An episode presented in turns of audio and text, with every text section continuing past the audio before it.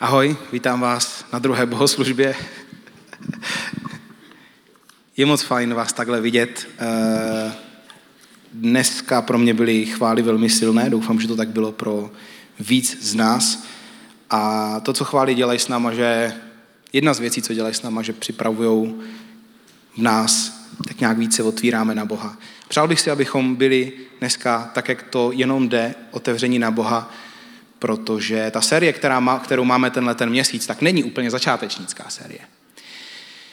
Jde od začátku, tak abyste i vy z vás, kdo jste třeba noví v objevování Boha, nebo znovu objevujete Boha, protože dřív třeba jste ten obraz neměli úplně pozitivní, tak jdeme od začátku tak, aby i pro vás to bylo srozumitelný, ale jde to jako velmi seriózním způsobem, to řeže do způsobu, kterým přemýšlíme, což přesně Boží slovo vlastně má dělat. Ta série se jmenuje Začátek štědrosti a jak Čenza minule správně vysvětloval, tak tahle série je postupnou cestou. Začíná to jakoby pohledem z vesmíru. Jo? Vidíte tady planetu naši, potom ta kamera letí dál a ostří na Česko, potom ostří na Brno a potom ostří na, toho, na tohleto místo, na tuhletu budovu, na nás. Tenhle ten měsíc mluvíme o tom, na jakém základu stojí křesťanská štědrost. Protože křesťanská štědrost není o tom, jako že, máme ně, že, že my něco dáme. To, to je až ta, ten úplně poslední krok. To, co je předtím, je hodně důležitý. A možná pro některý z vás křesťanství je vlastně jenom o nějakým jako smíš, nesmíš, tohle to se dělá, tohle to se nedělá. To je strašné nepochopení toho, o čem je křesťanská víra. Křesťanská víra stojí na velmi solidním základu toho, kým je Bůh, kým jsme my, co to znamená. A pouze z tohoto základu všechno ostatní může být zdravý. Pokud ten základ není položený zdravě, potom nic z toho dalšího nemůže být zdravý. Proto o tom mluvíme takhle ze začátku. Pokud jste tu nebyli minule nebo neslyšeli to minulý kázání, já se vám pokusím ho teďka v pár větách říct, ale bude to malinko těžší. Já chci vás pouzbudit, abyste si ho doposlechli, protože to je velmi, velmi důležitý vzhledem k tomu, že já už dneska zoomuju zase trošku více do přesna. Minule měl Čen zakázání, které se jmenovalo Bůh až na prvním místě. Název je malinko zavádějící, pokud se to kázání slyšeli, protože my jsme vlastně mluvili o tom, jaký je v pojetí křesťanské víry místo Boha v životě. Že Bůh není ani hlavní priorita našeho života, ve smyslu, že tady máme víc věcí a teďka Bůh musí být důležitější než ty všechny, ve smyslu, že s nima soupeří a že, ho dá, že mu dáváme první místo. Ani to není jako ta největší krabička z krabiček, který máme a kam nějak rozdělujeme svůj život. Bavili jsme se o tom, že Bůh je základ pro všechno ostatní. A že nemá soupeřit s dalšíma věcmi, protože pak budeme počítat, jestli jsme Bohu dali nejvíc času a jestli jsme Bohu dali nejvíc bla, bla, bla. Ale že Bůh je základ, který, na kterým stojí všechno ostatní a který prostupuje všechno ostatní.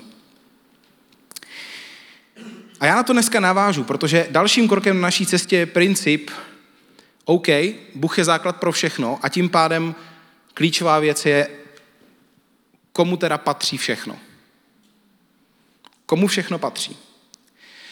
Jdeme nejdřív z, hledis, jdeme nejdřív z takového základu, který je vlastně Bůh a jeho místo a kdo je Bůh a kdo jsme my, komu všechno patří a příští týden budeme mluvit o správcovství, o, o tom, jak věci spravovat.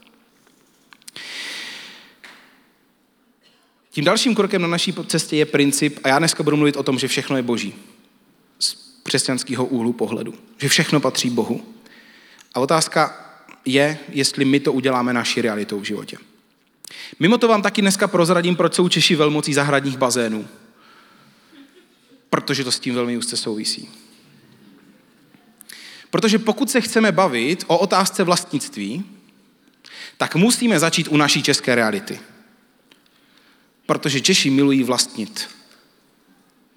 Sociolog Pavel Pospěch to ve své moc zajímavé knize Neznámá společnost vysvětluje pojmem privatismus, což znamená stažení se do soukromé sféry. Komunismus nás naučil, že cokoliv veřejného je podezřelé. Náš zájem se týká méně a méně nějaké skupiny, ale směřuje více dovnitř nás. Privatisty se stáváme, když se naše úsilí a naše hodnoty upínají k rozvoji a naplnění cílů v oblasti soukromého vlastnictví. Jinými slovy, abychom se měli dobře, stahujeme se do sebe a budujeme naše vlastní, naši vlastní osobní pohodu. Kultivace vnitřního života bychom tomu mohli, eh, bychom to mohli nazvat. To znamená, méně se zajímáme o to, co je okolo a zajímáme se o to, abychom se my měli dobře. A možná byste mohli říct, ale to přece není jako česká věc a to je jako přece mají všichni.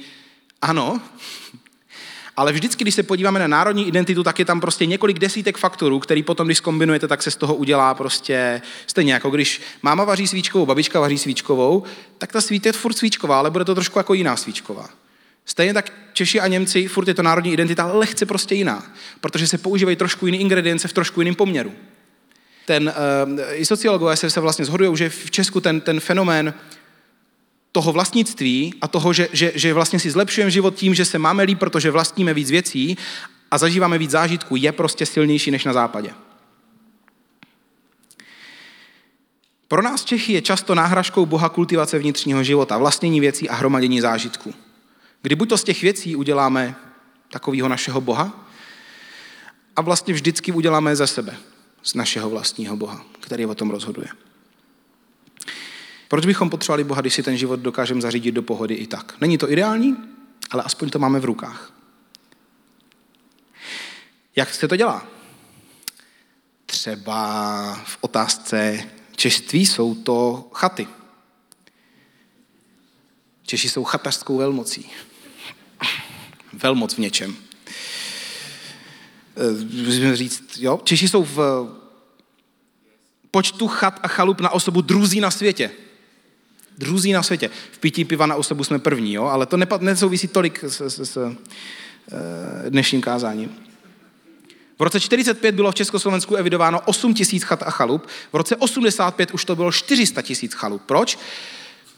Protože jak si ty veřejné věci, tím se úplně nedalo důvěřovat. Takže jsme se uklidili někam, pryč, do soukromé sféry a nám to zůstává tady tohleto. Teď ty bazény, co jsem vám slíbil. Česko je velmocí zahradních bazénů. Proč Česko? Nemáme moře. Není tu teplo celý rok. V roce 2016 byl zahradní bazén v každé třetí zahradě, prodejci si pochvalovali, že trh dál roste. Víc mají jenom Španělé a Francouzi a to se, přátelé, nepočítají přenosné gumové bazény a bazénky. Kdyby se započítali, to máme třeba my, jo, kdyby se započítali, kdo ví, jestli bychom byli ještě větší velmocí. Češi milují se zabezpečit materiálně. A další věc. Všichni chceme vlastnit byt nebo dům. Je to v nás zakořeněné z komunismu. Ekonom Lukáš Kovanda říká, že Češi trpí fetišem vlastního bydlení. Ve výzkumu Ústavu Akademie věd z roku 2013 se 70% dotázaných zhodlo, že žít ve vlastních je pro každého splněný sen a být dospělým Čechem znamená žít ve vlastním. Někde to v nás jakoby je, možná nedokážeme vysvětlit proč, přitom se Češi často srovnávají s Němcem a s Rakušákama, Německo a Rakousko jsou dvě země s nejnižším podílem vlastnictví v celé Evropě. A nikomu to tam nepřijde divný. A chtěli bychom být, jak, jak jsou na tom v Německu. To je prostě někde v nás zakořeněný. Že babičky, dědečci pořizovali domy, byty za levno. Háček je, že ono už to dneska levný není. A ne, že to není levný. Mladí rodiny v City Houseu řeší, co bude. Jestli se náhodou neodstěhují prostě pryč, protože bydlení, na bydlení nejde dosáhnout. Já nebudu dneska mluvit o tom, že bydlení je na nic. Ale budu mluvit o tom, kde to má své místo. Tady tyhle ty otázky. A kde tady tahle ta tíha může být, anebo nemusí. My jako národ chceme vlastnit, jsme zvyklí spolehat na materiální zajištění. A to v tom tématu, že Bůh je základ pro život a všechno je boží, je docela důležitý. Protože hlavní cestou křesťanského života je změna přemýšlení. Celý život se budeme učit přemýšlet jinak. Celý život se budeme učit odkládat naše vzorce a nahrazovat je myšlenkama Božího království. Postupně na naší cestě víry, na naší cestě zralostí víry, postupně to budeme dělat celý život. To je proces následování Ježíše. Teď se podíváme na ten biblický pohled. Co Bible píše a co vlastně píšou bibličtí autoři o vlastnictví věcí. Jasně se shodují na tom, a to už je název tohoto kázání, že všechno ve vesmíru patří Bohu. Třeba David v Žalmu 24, který přesně potom Žalmu hospodin je můj pastýř, kdo ho znáte, tak tam David říká, hospodinova je země se vším, co je na ní, celý svět i z jeho obyvateli. Vždyť ti sám založil nad oceány, nad vodními proudy, i ustavil. Hospodinová je celá země. Bůh vlastní celou zemi. Proč teda to vypadá tak, jak to vypadá? Protože Bůh dal lidem svobodnou vůli a řekl, spravujte to. Spravujte zemi. A my to spravujeme, anebo taky nespravujeme. A proto to vypadá tak, jak to vypadá. Ale otázka, to je přesně rozdíl mezi vlastnictvím a správou. Můžete věc vlastnit, ale pokud ji dáte někomu do spravování a necháte mu svobodnou vůli, tak ten člověk to potom nějak spravuje. A apoštol Pavel tenhle ten verš 1. Korinským 10. kapitole cituje, když říká, že se nemáme bát nic jíst, protože hospodinova je země i její plnost. Bůh stvořil zemi, člo, zemi a člověku ji dal do zprávy. A Bůh stvořil zemi dobře. Ten, ty verše v Genesis, že Bůh stvořil, díval se na to stvoření a říkal, bylo to dobré. A tady udělám malou odbočku. To, že všechno patří Bohu, znamená taky, že Bůh stvořil všechno. Věříme, že Bůh stvořil všechno, že stvořil vesmír a naši planetu. Řekl, že to je dobré. A lidi občas vytvářejí takový předuchovnělý konstrukty, kdy si na, jakoby vytvoříme takový něco, čemu řekneme křesťanský svět, což je vlastně ve výsledku i biblicky naprostý nesmysl. Aby křesťanský svět znamená všechno, co je v Biblii, všechno, co, eh, všechny věty, které obsahují slovo Ježíš, Bible nebo cokoliv křesťanského. A cokoliv mimo to je svět. A toho se musíme bát. A od toho se musíme držet dál. Takže víte, on ten city house, jako ono tam, ty, jo, ty nemají teda kouř, jo, si začnou mít kouř, tak už tam vůbec nechoďte, jo, ale jo, ty světla prostě a tohleto, jo. No, tam jako nemůže být Bůh, to už je moc světský. Víte, kdo stvořil lidský oko? Kdo stvořil tu nádhernou možnost vnímat různé odstíny? Kdo stvořil ten, to, že můžeme celistvě zažívat chváli, že můžeme poslouchat hudbu. Hudba je další věc. Křesťanská a nekřesťanská. Myslíte, jako, že křesťani skládají lepší hudbu než nevěřící? Ne. Bůh rozdal svoje dary všem lidem. Samozřejmě, že hudba může být negativně duchovně nabitá, ale od toho máme Ducha Svatého v nás, který nás vede. Máme zkoumat duchy, ale já neskoumám duchy každou minutu svého života. Jsem si nedávno, jenom protože jsem slyšel někde na hokej, jsem slyšel jednu písničku, takovou, takovou, jako byla taková zajímavá, na tom hokeji jsou takový, takový, jako takový ty uh, písně, které prostě, když třeba posilujete nebo tak, jsou dobrý. Pak jsem si to pustil někdy, když jsem měl v autě. A nemohl jsem to doposlouchat. Protože tam byly nějaký prostě, tam byla v tom nějaká různá severská mytologie a tak. A prostě mi to smrdělo, jsem prostě nemohl doposlouchat. A jsem to vypl. Ale není tady jako křesťanský svět a křesťanská hudba, všechno ostatně špatně. To je zase to škatulkování, to jsou zase ty krabičky. Bůh má tuhle tu krabičku a všechno okolo. My úplně pomíme, pomíme ten, ten, ten fakt, že Bůh stvořil všechno a že to je dobrý. Nebo třeba po, povahový profil. Jednou jsem se říkal, jako, že jsem to jako, zjistil, že jsem cholerik a tohle, to už je, to už je to dlouho. A ten člověk se na mě tak podíval a říkal, ale to není v Bibli. Bible nebyla napsaná ve čtyřech verzích pro melancholika a, a flegmatika a sangvinika a cholerika v jedné verzi. A boží slovo je základ života. Říkám, máš pravdu. No a já jsem říkal, že to je v Bibli, nebo co? To znamená, že když to není v Bibli, tak jakože je to automaticky jako automaticky mi to zničí život, nebo? Bůh stvořil vesmír, stvořil ho dobře. Nám dal mozek, přátelé, abychom to celý mohli objevovat. A to, co je důležitý, Dal nám to do zprávy a dal nám všechny schopnosti k tomu, abychom to poznávali a eh, rozvíjeli, pokud možno na jeho slávu. Nic ze stvoření, když to řeknu jasně, se nám nemá stávat Bohem, protože už máme základ Ježíše Krista. Na tom potom můžeme užívat všechno ze stvoření, co nám slouží a pomáhá. Všechno, co nás nezotročuje, všechno, co nebere boží místo základu našeho života a čemu nesloužíme my. I dobré věci, pokud my jim otročíme, se stávají špatnýma. To je ten problém. Ale ne, že jsou automaticky špatný. A že tady je nějaká křesťanská krabička a tam je všechno dobrý a potom všechno ostatní je svět a tam je všechno špatný. Přiznám se, trošku mi to štve tady tohleto. Jak se u toho trošku jako vždycky naštvu. Uf, uklidníme se. Nepotřebuju se bát všechno, všeho, co na sobě nemá křesťanskou nálepku. Protože život je skvělý. Protože Bůh stvořil naši planetu nádherně. A protože to můžu užívat, protože to můžu poznávat. Všechno, čemu neotročím, všechno, co si mě ne- nezaváže, je tady, abych to užíval. Věda nám má ukazovat na boží nádherný design stvoření, nebýt v protikladu s vírou. A víte, proč se snažíme dělat církev tak nějak moderně a tak nějak prostě jinak? Ne kvůli nám, ale kvůli lidem, kterým chcem ukázat jiný a nový obraz Boha a církve. A já chci říct, že v City Houseu jsme rozhodnutí odmítat předuchovnělost a využijeme všechny způsoby, které nebudou hříšný, abychom měnili lidem pohled na Boha a na církev v Česku. A je nám úplně jedno, jestli to někdo označí za duchovní nebo neduchovní, protože to, že Bůh stvořil svět a stvořil ho dobře, to je docela duchovní realita. To znamená, jestli pomůže někomu, nebo zjistíme, že Čechům pomáhá církev, která je natřená na růžovo, aby poznali Boha, taky natřem na růžovo. Protože Bůh stvořil růžovou barvu. Jestli to někomu pomůže. To, jak tvoříme církev, snažíme se všema možnýma způsoby ukázat na to, že Bůh je dobrý.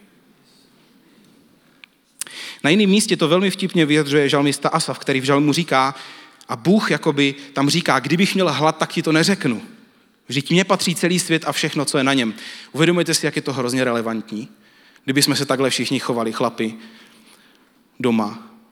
Kdyby jsme prostě, když máme hlad, tak přišli a vzali si něco z ledničky a nechodili za našima ženama, mám hlad. To je tak relevantní úplně nádherně. Uh, kdybych měl hlad, tak ti to neřeknu, protože to je moje. My se někdy chováme, jak kdyby, já se tak někdy chovám, jak kdyby celá lednička bylo prostě manželčino království a teď já přijdu do cizího a říkám, mám hlad. A Bůh je o tolik lepší. On říká, kdybych měl hlad, tak já ti to neřeknu, protože to je moje.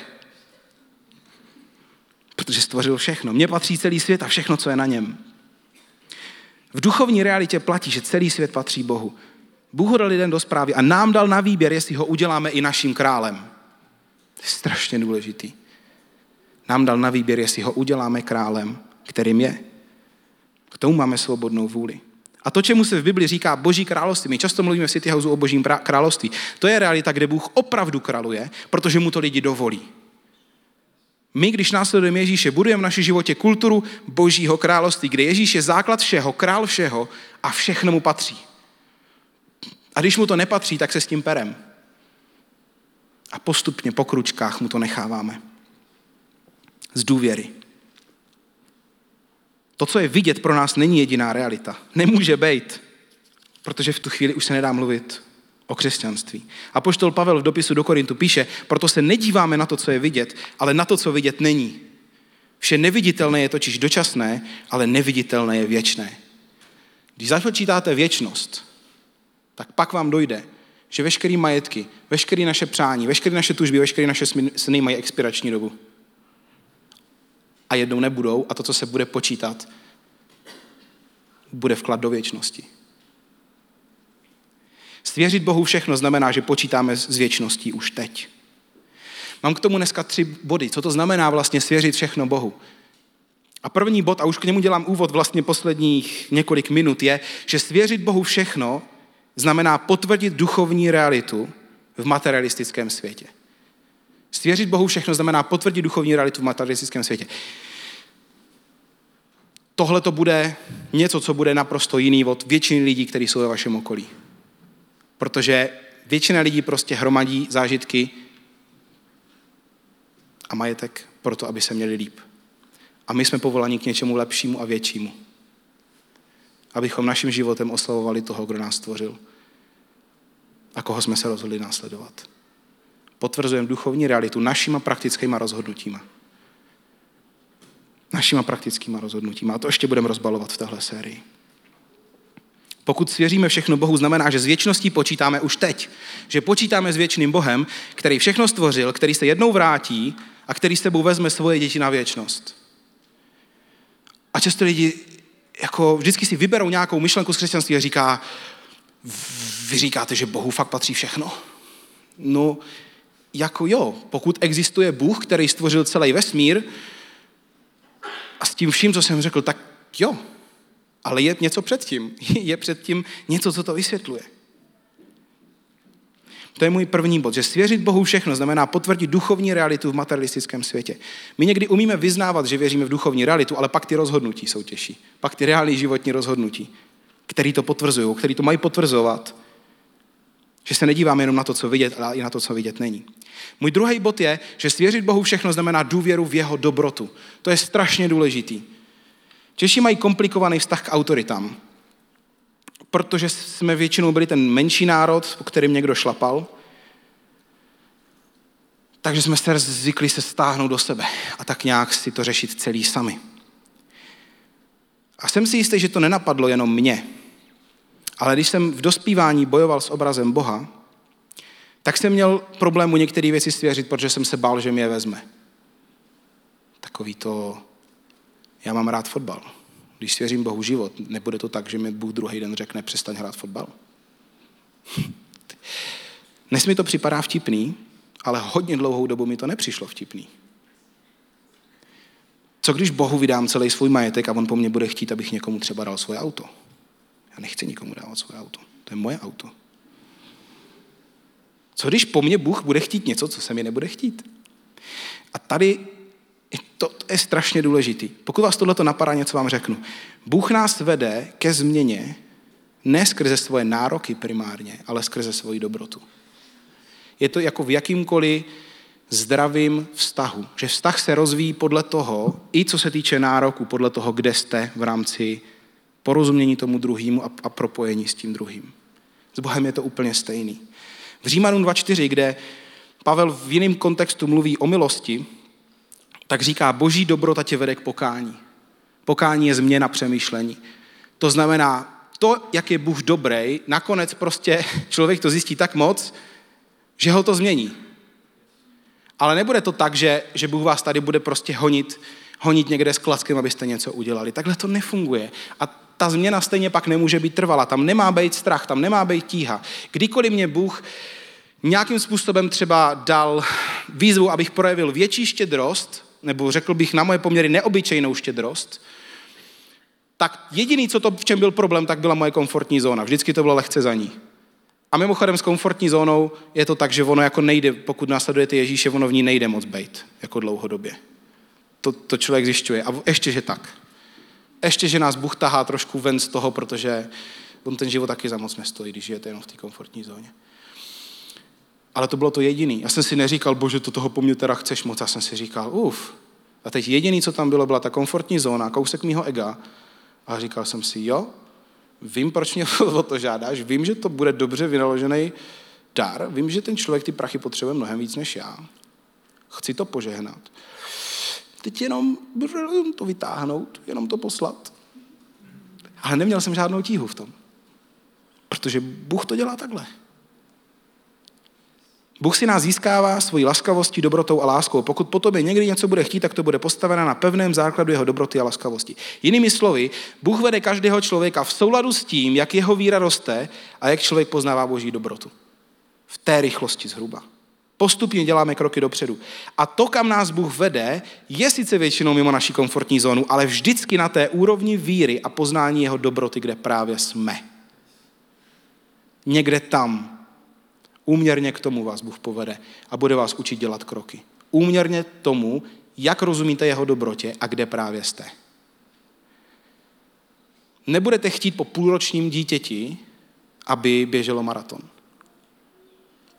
Bůh nebude po vás chtít, abyste běželi maraton, pokud jste čerství křesťani. Budete postupní kručky, až to půjde. A vždycky i to dítě potřebujeme prostě mu dávat ty impulzy a když už se mu nechce, potřebuje se učit chodit a tak třeba ještě jeden krok navíc. S Bohem je to to samý. Když se narodila Ninka, tak měla infekci. První noc po narození jsme o ní málem přišli. Já si pamatuju, jak jsem po odjezdu z nemocnice, byl jsem o deset let mladší, viděl jsem, jak miminku, který bylo v té chvíli, bylo na světě 6 hodin, jaký strkají hadičky do krku. Byl hrozný pohled, doma jsem brečel, modlil jsem se, ať Bůh, až Bůh zachrání, ať Bůh zachrání. A pamatuju, že tam byl moment, kdy jsem nemohl samozřejmě spát a byl tam moment, po kterým jsem usl, asi do deseti minut. A, a to byl moment, kdy jsem nějak prožil boží dobrotu Protože Bůh jakoby až skoro slyšitelně, nemůžu říct, jestli jsem to slyšel nebo ne. Měl jsem takových momentů v životě jenom pár na prstech jedné ruky, bych to spočítal. A Bůh jakoby zašeptal, fakt si myslíš, že ji miluješ víc než já? Myslíš si, že ti na ní záleží víc než mě? A já jsem v tu chvíli pochopil, že Bůh je mnohem lepší, než jsem si myslel. A tak jsem řekl, bože, dávám ti do tvých rukou. A vůbec jsem si řekl, všechny děti, které budu mít, tak ti je svěřuju. Co to znamená? Ne, že se o ně nebudu starat, protože řeknu, Bůh se o ně postará. Jo? To už je hloupost, to není, není víra. Ale chápu, že Bůh mi je svěřil. Že jsou jeho a taky to neznamená, že jim budu tlačit víru. Oni budou muset sami se jednou rozhodnout, ale bude to znamenat, že já budu vědět, že mají otce, které miluje víc než já a, a já chci udělat co nejlepší práci v tom, abych jim ukazoval na něho. Abych jim dával příklad, který je povede k němu. Protože já jsem v něm našel základ. A přál bych si, aby oni v něm našli základ. A přál bych si tomu přispět mým příkladem. A chci, chci odložit tu tíhu toho, že se o ně furt bojím. Protože já jsem, jak se říká, control freak. Já mám k tomu sklony. Kontrolovat věci. Takže vědět, že je někdo lepší, kdo to dokáže líp, je ochránit, je skvělý mu to nechat. Mu je nechat, protože on je dokáže milovat víc než já. Bůh je mnohem lepší, než si kdokoliv v téhle místnosti a kdokoliv, kdo tohle kázání poslouchá na podcastu v budoucnosti, myslí. A každýho z vás Bůh chce požehnat. Nejenom materiálně, ale vším. Boží myšlenka, boží myšlenky s váma jsou o pokoji. Chce vás požehnat. Nechce vám nic brát. A jestli budete v životě něco přestavovat, tak to bude jenom proto, že to stojí na křivo. A vy sami to v tu chvíli budete vědět, že to stojí na křivo. Protože vás tam dovede svojí dobrotou, svojí laskavostí. Svěřit mu všechno znamená krok důvěry v jeho dobrotu. To je můj druhý bod. A třetí bod je, že svěřit Bohu všechno znamená cestu lehkosti. Už jsem to trošku nakousl. My máme sklon kontrolovat věci, sklon se tak nějak o všechno postarat. Někteří lidi mají dar, že jsou velmi zodpovědní, jenže ten dar je často nezvládnutý. Už jsme zodpovědní až do té míry, že to nedokážeme pustit, že musíme furt přemýšlet, furt pracujeme, furt něco řešíme. To už je nezvládnutý dar té zodpovědnosti. Ale pokud víme, že nevlastníme, tak je nám lehčej, protože nejsme obtěžkaní tím, o co všechno bychom mohli přijít. Před několika měsíci tady mluvil, měli jsme takovou talk show o srdci služebníka, mluvil tu David Ellis, vedoucí dětské služby. A David vlastně je jeden z mála lidí, a doufám, že těch lidí bude přibývat, ale on je jeden z mála lidí, který, mu, který začal podnikání, začal biznis, nebo respektive koupil biznis s tím, že ten biznis patří Bohu a ne jemu. V zahraničí je to běžný, říká se tomu kingdom business. Že prostě člověk založí podnikání, který patří Bohu. A jež, jehož účelem, posláním je podporovat boží práci a boží království. Znamená to, že David není unavený nikdy? Ne. znamená, to někdy, že nemá, znamená to, že nemá žádný stres? Ne. Ale ta motivace je jiná. A David je lehčí, a dneska mi to říká, bavili jsme se o tom před první bohoslužbu, David je lehčí od, toho, od té tíhy, takového toho, že se člověk honí za tím, aby to dopadlo. Ten úspěch. Musím ho mít. Protože to v nás někde je. On je od tohohle toho lehčí, protože ví, že ve finále to není jeho. Že je správce. A stará se o to dobře, ale je správce. Patří to Bohu. Já s tím letím mám upřímně hodně čerstvou zkušenost. Pán Bůh mě někdy vyškolí na mém vlastním kázání. Většinou, než ho začnu připravovat. Mám s tím zkušenost z tohoto týdne. My jsme se delší dobu s Kamčou modlili za druhý auto, protože jsme na něho neměli a s jedním jsme to kvůli naší vytíženosti, tomu, že máme děti a tomu, že bydlíme mimo město, tak jsme to přestávali zvládat. Navíc to auto, který jsme měli, tak mělo na je to skoro půl milionu kilometrů. Takže já jsem si dělal srandu, že jezdí na Ducha Svatého, ale byla to fakt jenom, byla to fakt jenom sranda, protože se začalo kazit. Jo? To znamená, že kdyby jezdil na Ducha Svatého, tak se tam jako nic nekazí. Že jo? Já jsem tomu asi fakt týden věřil. Jako, jo? Uh, jsem si říkal, to není možné, tam se nic nekazí. Pak jsem to pokazil, tak jsem si říkal, jo, dobrý. Uh, si zase předuchovnělej ty, ty, když na to nadáváš. A my jsme dostali auto. Stal se zázrak, protože jeden člověk, který mi řekl, hele, víš co, já ty peníze, které mám, já je spravuju, oni nejsou moje. A Bůh mi někdy říká, kam je investovat, kam je dát. A tak mi řekl, abych ti dal peníze na auto. Takže nám vyhrkli slzy s kamčou. Já jsem k tomu prodal tu naši červenou oktávku, ve které mi Bůh řekl, abych založil City House, to bylo přesně v ní, tak jsem si říkal, jestli si za to brát o něco víc peněz kvůli tomu, ale nikoho to nez... nikoho to nezajímalo, jo? Pochopitelně. Uh, takže jsem ji prodal a pořídili jsme ještě k tomu jakoby menší auto, ale mína je to tak, že větší šance, že bude jezdit i bez ducha svatého. A teďka tenhle ten týden mi tam stály ty dvě vlastně auta, jakoby no, novější, než jsme měli. A teď, já jsem samozřejmě za to Bohu děkoval a byl jsem vděčný, ale okamžitě hned spolu s tím, já jsem se o ty auto začal bát. Co když je ťuknem? Co když nám je někdo vezme? Co když nabouráme, úplně to rozsekáme to auto? Třetí den třeba. Jsou tak hezký. A pak jsem si ve středu sedl do kanceláře a došlo mi, že vlastně tenhle ten týden kážu o tom, že všechno je boží. A tak nějak nevím, jestli to napadlo mě, ale asi do mě šťouchl pán Bůh a, a, a jako by říkal, tak co, užil jsi to? vlastně ty auta, nechceš mi je zase vrátit, když je máš ode mě? Nechceš, nechceš odložit tu tíhu, jakože se s nima něco stane? A já jsem se tak zastyděl, že jsem si je přivlastnil. A vyškolil jsem se sám na tom pocitu, kdy jsem si říkal, jsou moje ty auta, ale to byla taková tíha. Já jsem se o ně prostě začal bát. V týden, kdy mám kázat o tom, že všechno patří Bohu. Takže jsem klekl, říkám, bože, je to zpátky tvoje. Já je budu jenom zpravovat. Ale nejsou moje. Stejně tak, jako můj barák není můj, moje děti nejsou moje a nic, co vlastním, není moje. Ježíšův bratr Jakub to popisuje takto, že všechno dobré a dokonalé je dar z hůry od Otce světel, u něhož není žádná změna, žádný proměnlivý stín. Je to dar od něho. A on to stejně vlastní. Proč mu to nevrátit? Proč ze sebe nezhodit tu tíhu?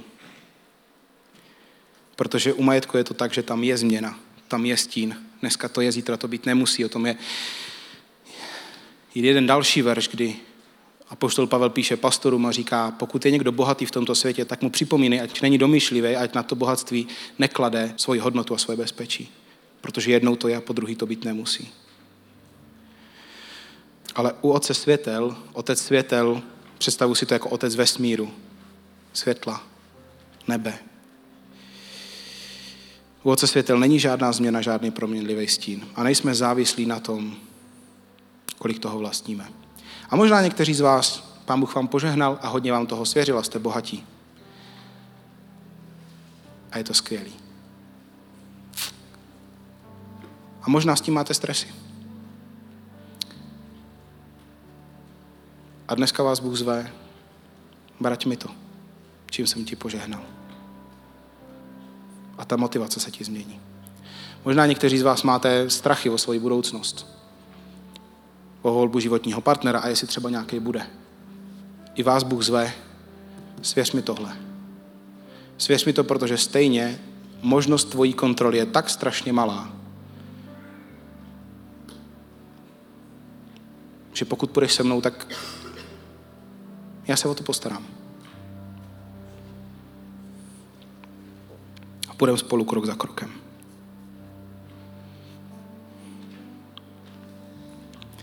Dnešní výzva je jasná. Bohu patří všechno. Celá země, všechno, co je na ní. To je duchovní realita. Otázka je, jestli to my uděláme naší realitou. Dneska, 11.2.2024. Mluvil jsem o tom, že svěřit Bohu všechno znamená potvrdit duchovní realitu v materialistickém světě. Znamená to rozhodnout se pro úplně jiný pojetí, co to znamená to, že mám něco v životě. Svěřit Bohu všechno znamená důvěru v jeho dobrotu, že věřím, že Bůh je dobrý, že mi nechce nic brát, ale že mi chce pomoct to zpravovat. A mluvil jsem taky o tom, že svěřit Bohu všechno znamená cestu lehkosti, protože už to, není, už to nejsme my a náš strach a naše potřeba věci kontrolovat. Ale víme, že tam je někdo, kdo stvořil celý vesmír a kdo je v tom s náma. A mění se nám motivace. Jsi ochotný dneska Bohu svěřit svůj dům, svoje auta, svůj zahradní bazén, svoji práci, svoje sny, touhy, přání, to materiální, co máš, i to nemateriální, co je ti drahé. Je tam jenom ten pocit, že uf, přijdu o to. A důležitý každý tady budete ten krok mít úplně dneska jiný. Pokud někdo jste úplně na začátku, anebo pokud jste dneska někdo po, po, po první, druhý, třetí, čtvrtý, pátý v církvi, tak si říkáte, ty jo, to jsem netušil, že to je až takhle vážný celý. Ale doufám, že vám to dává smysl, o čem mluvíme. Jak stojí křesťanská víra? Jaký je stav s Bohem? Co to znamená? Pokud jste někde na začátku, možná to pro vás bude jedna věc. Jako pro mě ty auta. Já jsem neměl problémy Bohu dát, jenom jsem si nějak nevšiml, že jsem si je přivlastnil. Nějak jsem si, a to člověk pozná podle toho, že se stresuje. Nějak jsem si toho nevšiml. Jednu věc, nebo to může být oblast. Skupina věcí materiálních nebo nemateriálních. A nebo si říkáte, hele, tak s Bohem žiju delší dobu, tak to pojďme říct všechno šusem. Bože, tady máš všechno. A já to, já, to, já to občas stejně dělám. Když jsem to už udělal moc krát, tak občas máme stejně tendenci si od Boha věci vypučovat, takže já mu to vždycky, jednou za měsíc mu to vždycky říkám, bože, tady máš všechno. Vážně všechno. Projíždím si život a říkám si, kde mě to tahá? kde mě to tahá? Bože, tady máš všechno. Ať jste v jakýkoliv z těchto těch skupin, tak vás zvu k tomu dneska udělat krok dopředu, pokud chcete. Ten za minule zmiňoval příběh, kdy Ježíš říká, že nebeské království je, jako když člověk najde poklad ukrytý, poli, ukrytý v poli. Znovu ho ukryje, aby ho nikdy nenašel nikdo jiný. A pak jde, s radostí prodá všechno, co má. Tam vidíte toho dobrýho Boha. A koupí to pole. Nebo nebeský království je, jako když kupec hledající krásné perly najde jednu velmi zácnou perlu. Jde prodá všechno, co má a koupí. Ježíš nestojí za nic méně, než za úplně, úplně všechno. To je ta cesta, kterou jdem. Že se učíme všechno pouštět. A žít život postavený na úplně jiným základu, než by nám bylo vlastní. Ale je to život se základem, s identitou, se smyslem. Život, který zanechá stopu i pro druhý lidi. Život, který pokračuje do věčnosti. V tom je to naše myšlení jiný. Budu se teďka nakonec modlit a možná pro, jak jsem říkal, pro některý z vás je to jenom OK. Nad tím budu přemýšlet. Pro některý z vás bude jedna věc, které si řeknete, jo, dost se o to stresuju. Asi jak mám pocit, že to potřebuji celý vyřešit sám. A odezdáte Bohu jednu věc. U někoho z vás to bude něco většího, u někoho z vás to bude možná poprvé a možná po několikátý, bože, tady máš všechno. Ale pojďme to teďka, pokud chcete, ti z vás, co chcete společně udělat. Já se budu modlit a můžete to říct Bohu teď nebo během té poslední chvály svýma vlastníma slovama. A je úplně jedno, jestli ta modlitba zní dobře nebo nezní dobře, protože Bůh si strašně váží a je rád, když k němu mluvíme. Pane Bože, děkuji ti za, za to, že nám ukazuješ hlubší cestu, než jenom žít, hromadit, nějak se starat o naše vlastní pohodlí. Díky Bože za to, že nás učíš věci spravovat, že nás učíš, že vrátit to do toho původního stavu, že všechno je tvoje, z naší svobodné vůle je to nejlepší, co můžeme udělat s naším životem. Prosím tě, Ježíši, dávej nám dneska sílu to dělat. Ukazuj těm lidem, kteří mají pošramocený pohled na tebe, ukazuj jim svoji dobrotu, svoji laskavost. Bože, každý tam, kde jsme, prosím tě, pomoz nám dneska udělat jeden krok dopředu, pokud je to to, co chceme. Díky moc, Ježíši.